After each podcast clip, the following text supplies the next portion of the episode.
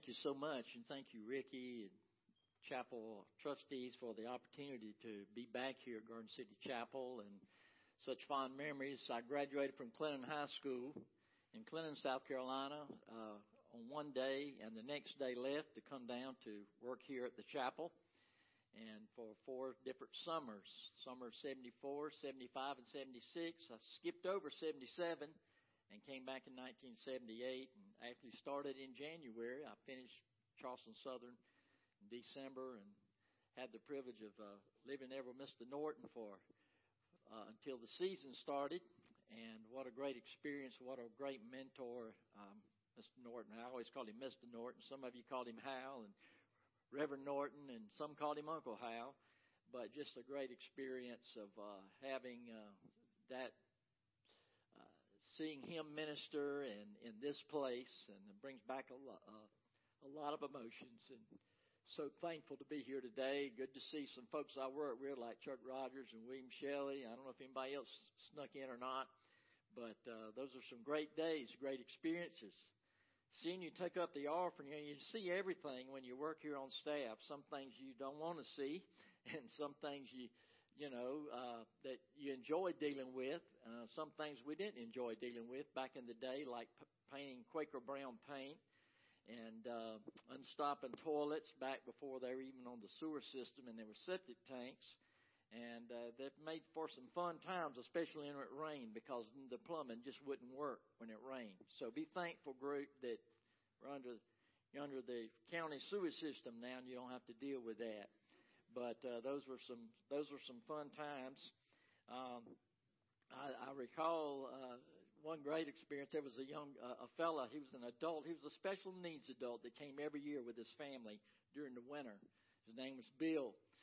And uh, Bill considered himself part of the staff. He, he called Mr. Norton Father Norton, and uh, he always asked me. He's he's passed away. He had always asked me if if he was still my associate pastor, and I confirmed always that he was, but one Easter, uh, we would let him help us take up the offering. And it was a Easter worship, and uh, at that time there were pews, and there were little short rows over here where these folks are sitting. And so that was Bill's department over here, and you would pass the plate, and it would go to the end, and they would pass it back and come back. And Bill, uh, passed it down a row. They passed it back, and he stopped and looked at the plate, and he went back to the front row and passed it again. And like uh, that wasn't good enough, but anyway, uh, so it was some fun times. We we certainly enjoyed it. And the first year of our staff uh, that I worked here, there were only like three of us on staff. Didn't have all these buildings. Uh, the n- next years there were four of us, and when I came back in '78, there were 10, I believe, of us, 10 or 11 of us. And uh, they had the C shack uh, and all of that and new dormitories. So it kept us busy. But it's good to be back uh, here in this place. It holds such special memories for me. And uh, I'm so thankful the way God used my time here uh, on staff. And I know the current staff, uh, thank you for the work you do. I know a lot of them aren't here, uh, but I hope you're finding it rewarding as well. Our scripture today comes from Mark chapter 2. I'm going to read verses 1 through 12. And it's a story that is one of my favorite stories in the New Testament as uh, Jesus performs uh, this great miracle. So, reading from Mark 2 1 through 12. When he had come back to Capernaum several days afterward, it was heard that he was at home, and finally, and many were gathered together, so that there was no longer room, not even near the door, and he was speaking the word to them. And they came bringing to him a paralytic carried by four men. Being unable to get to him because of the crowd, they removed the roof above him, and when they had dug an opening, they let down the pallet on which the paralytic was lying. And Jesus, seeing their faith, said to the paralytic, Son, your sins are forgiven. But some of the scribes were sitting there and reasoning in their hearts, Why does this man speak that way? He's blaspheming. Who can forgive sins but God alone? Immediately, Jesus, aware in his spirit that they were reasoning that way within themselves, said to them, Why are you reasoning about these things in your hearts? Which is easier, to say to the paralytic, Your sins are forgiven, or to say, Get up and pick up your pallet and walk? But so that you may know that the Son of Man has authority on earth to forgive sins, he said to the paralytic, I say to you, get up, pick up your pallet, and go home. And he got up immediately, picked up the pallet, and went out in the sight of everyone, so that they were all amazed and were glorifying God, saying, We have never seen anything like this. Would you pray with me? Father, just ask in these moments that, Lord, truly you would just take this passage of Scripture and God just reveal to us, make clear to us, God, those truths that we could take and not just learn and not just hear, but that we can live day by day. In Christ's name we pray. Amen. Was a few years ago. Uh, it was snowy weather. Church was canceled, and we were actually visiting our youngest daughter up in Northern Virginia.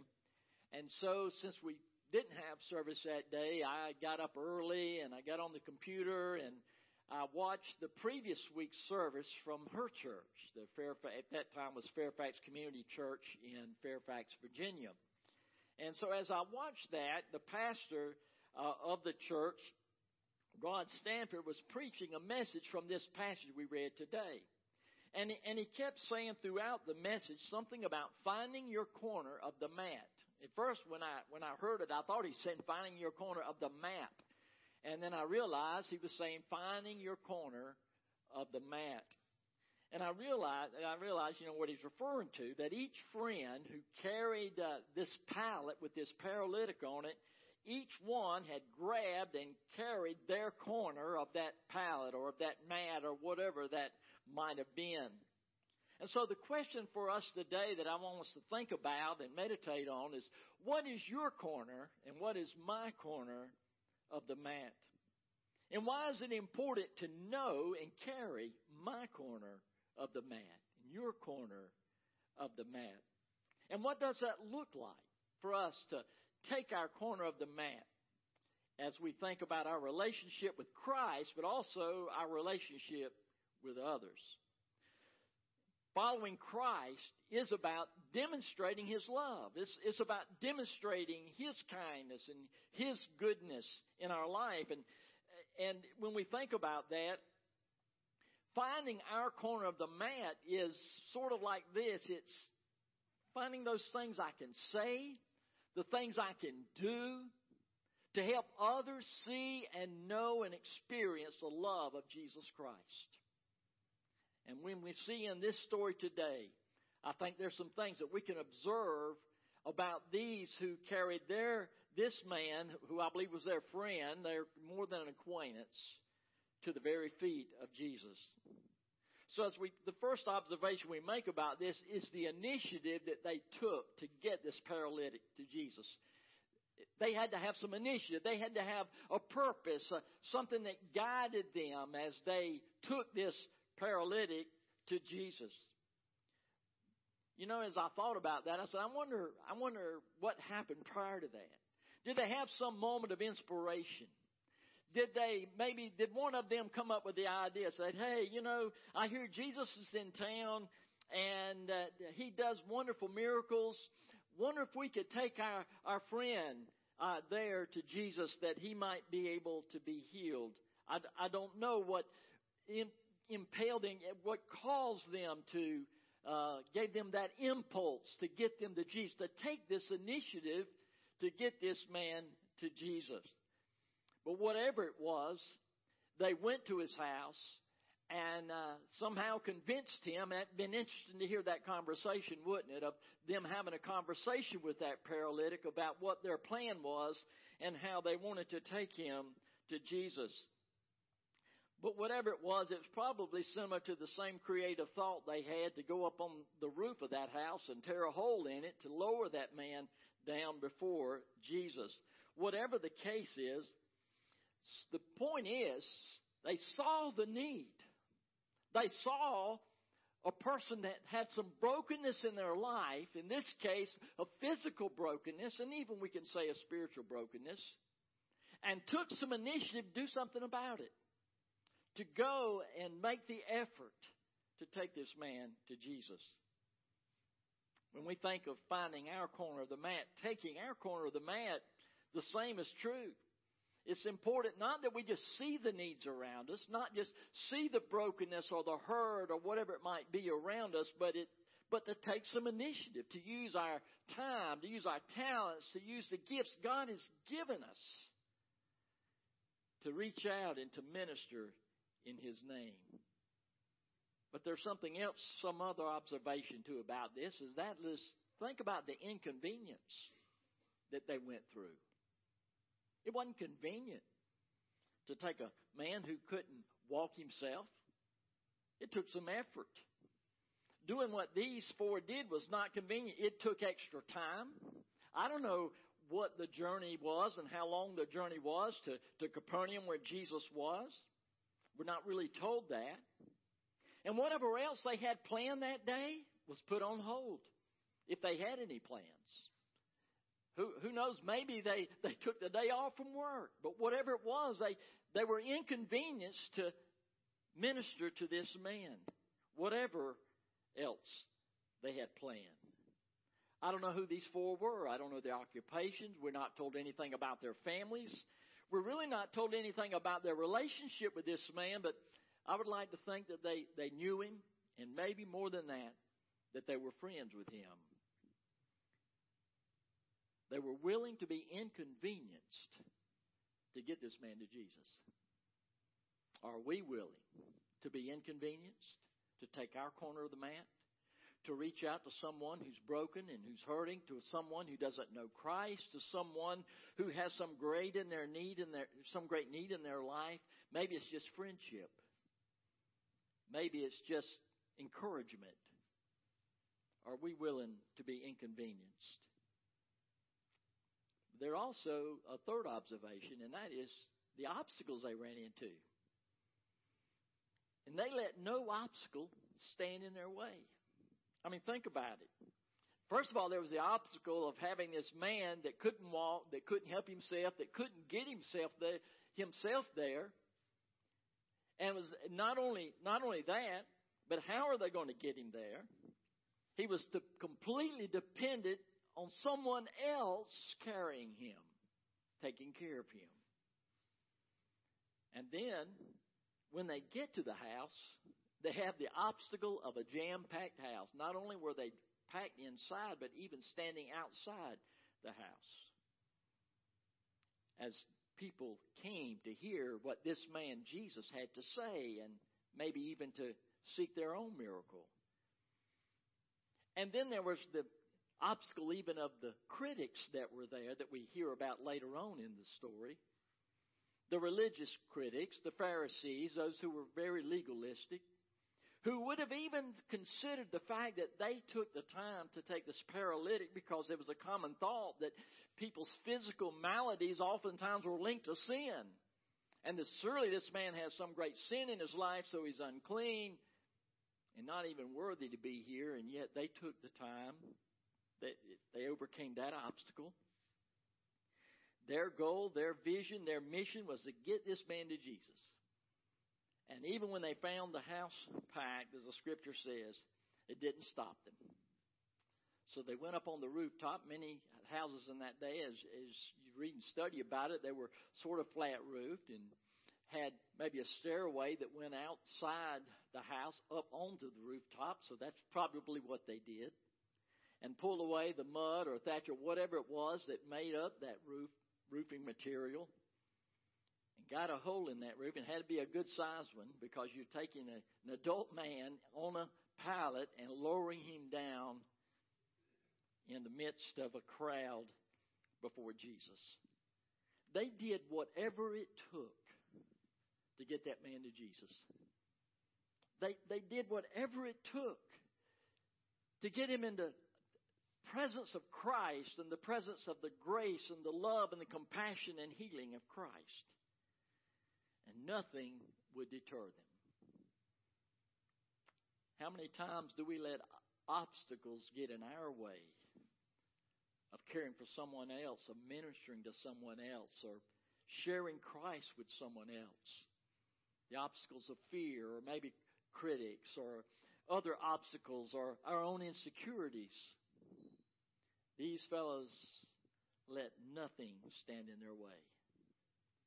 And then we see their faith. Jesus even commends them for their faith. And, and there's some discussion when Jesus says, when he saw their faith, was he just referring to the four or to the four and the paralytic? I think he was referring to all of them. Because, I mean, think about it. The paralytic had to be willing to allow himself to be carried to Jesus. He, he, he had to have some sense of trust or hope that, that Jesus could do something to better or to heal his situation. And so Jesus commends their faith that drove them to this extraordinary effort to get this man to Christ. This man's healing was both physical and spiritual. I mean, as I said, it was a common belief among the Jews that sickness and and and sin were could be linked together, and and so that as those religious critics were there, they're thinking, how can he forgive sins? And Jesus says, well, in order that you may know, I, I say to you, get up, pick up your pallet, and go home. The physical healing. Forgiveness and healing are sometimes interchangeable. If you read in the book of James, chapter chapter five, verse fifteen and sixteen, we read these words, and the prayer offered in faith will restore the one who is sick, and the Lord will raise him up, and if he's committed sins, they will be forgiven him. Therefore, confess your sins to one another and pray for one another so that you may be healed. The effective prayer of a righteous man can accomplish much. And in Psalm 103, verse 3, Bless the Lord, O my soul, and forget none of his benefits, who pardons all your iniquities and who heals all your diseases. It seemed to be always linked. But Jesus overcame that. And this man walked out of that house carrying that pallet that had carried him. And there's a fifth observation that's very important. And as we think about our lives as Christians, and especially in the life of the church, the body of Christ, we see their unity. It took all four. Now, you could argue and say, well, maybe three or maybe two could have carried him, maybe three, but I think it took all four, especially when we know the end of the story. Not just carrying him on a journey, but taking him up on a roof and then lowering him somehow before Christ. It took each one to take their corner of the mat. It'd been a whole lot easier. It was a whole lot easier the fact that each one took their corner of the mat. And they were able to be successful in getting this man to Christ. Not just carrying him, but him through the rooftop down to where Christ was. And their faith and the faith of the paralytic brought healing. And the impact was that those who were seeing all this were amazed. And I love the last part of that verse. It says, They were glorifying God, saying, We have never seen anything like this. Another translation says, We have seen remarkable things today. Wow, how great it would be if the world around us would look at your life and my life as Christians, as believers, and at our churches and seeing us taking our corner of the mat and, and reaching into the brokenness around us to, to bring hope and healing through Christ and salvation through Christ and to hear we have seen remarkable things. We've never seen anything like this. Well, what does that have to do with us? What what is for you and for me to take with away for, for us today? What does it mean for you and me to take our corner of the mat? What's the lesson for us? Well, it takes initiative on our part. We've already said that. It, it, it will mean many times being inconvenienced. Jesus even said discipleship itself means that we die to self and take up our cross daily and follow Him. It's costly. And there are always obstacles, and there are always going to be critics. And it does take us working together, unity, and it requires faith in the one who loved us and gave himself for us, the Lord Jesus Christ. Well, you know, there are some practical things I've seen and read and heard and experienced that sort of illustrate sort of what I'm saying that maybe can, can help us draw a little picture as we come to a close today. One of those just in recent weeks. Like me, I'm sure you've been saddened to read and hear about all that's happened in Maui with the fires and all the destruction and tragedy and lives that are lost. But it was interesting to in watching the news one night as they interviewed some who had evacuated tourists who evacuated to an airport, waiting to get out of there and to get home or to get to another location. And the man that they interviewed just said, talked about how wonderful people were that in the midst of the tragedy, that the locals, the locals in that area, in that region where he was, camping out at the airport, were bringing them meals, were inviting them to their home to take a shower, to rest, offering themselves as they sought to minister to these tourists, in this case, who are going through such a tough time.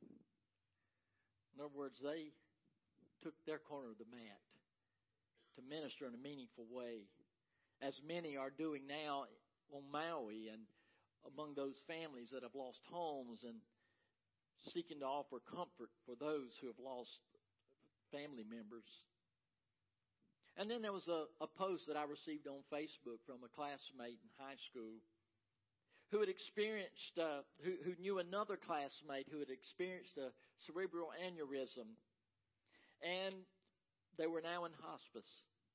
And so this friend of mine wrote and, and messaged me and said, I, I'm worried about this person and, and gave, gave his name. And she went on to say, I went to the hospital and prayed with him and went it is to know the Lord this morning. And I took a card where I had written how important it is to know the Lord and that Jesus was standing with his arms open wide to receive him into heaven if he knows him as Savior and Lord. I don't know how much he understood, but she wanted me to pray and she was sharing that. She picked up her corner of the mat and went and shared Christ, believing that if her friend could hear and understand, he could make things right. And then there were there was another that sent me an email and they were concerned for their father and his salvation and said he'd been reading the Bible, he'd been reading religious books, he'd been even reading from other religions, books from other religions, and he was a very skeptical person. He wrote, she wrote. And then she said in her email, I guess he's preparing for the final, final. I hope he gets it right. But picking up her corner of the mat, she was asking for ways to share with him how to get it right. And the very story of this chapel is a story of taking a corner of the mat to provide ministry, not just to tourists who are here for worship, as many of you are, but ministry to countless number of children in children's homes who come here as guests of the chapel. And other young people like this group here today and adults who come with them who come to seek to encounter Christ and be changed because of a relationship with Him. I mentioned Mr. Norton a while ago, and he's written a history of the chapel, the Garden City Chapel and Retreat. And, and he writes these words The summers of 1961 and 1962 were two of the most important years in the Garden City Chapel story. It required a very bold faith on the part of a few men to affect hundreds of thousands of lives. So we had debts and no extra money to spend. We had no members and no outside financial support, not even on the property. But we should build this building. And one thing I learned about Mr. Norton when God gave him a vision that we should do something, it was going to get done as he would pray and seek the Lord's leadership. The Holy Spirit worked, and in that 1961, that dorm that was for underprivileged children and to come as, as guests for a place to vacation at the beach, was opened to the first children's home, the Free Will Baptist Children's Home from Turbeville. And now, through the years, this same policy is still intact, where many come from many states as guests of the chapel from these homes. But not only that, then it began to open up for other groups, youth groups. I attended here from First Baptist Clinton before I was on staff. Some meaningful experiences, and I pray you've had that meaningful experience this week, this weekend as well. And over the years, many have walked on these grounds and been through these buildings, worshiped in this place, and had conferences and times of prayer and where many have encountered and met Christ and had their life changed by Him. The ministry of the chapel has been and continues to be to take our corner of the mat and seek to make a difference, a life changing experience with Jesus Christ. One of my favorite stories that Mr. Norton told, he told many stories. He, he was full of stories of all the experiences through all the years, was one night he was holding a devotion for a group in the little building next door. There's a little chapel over there. There was.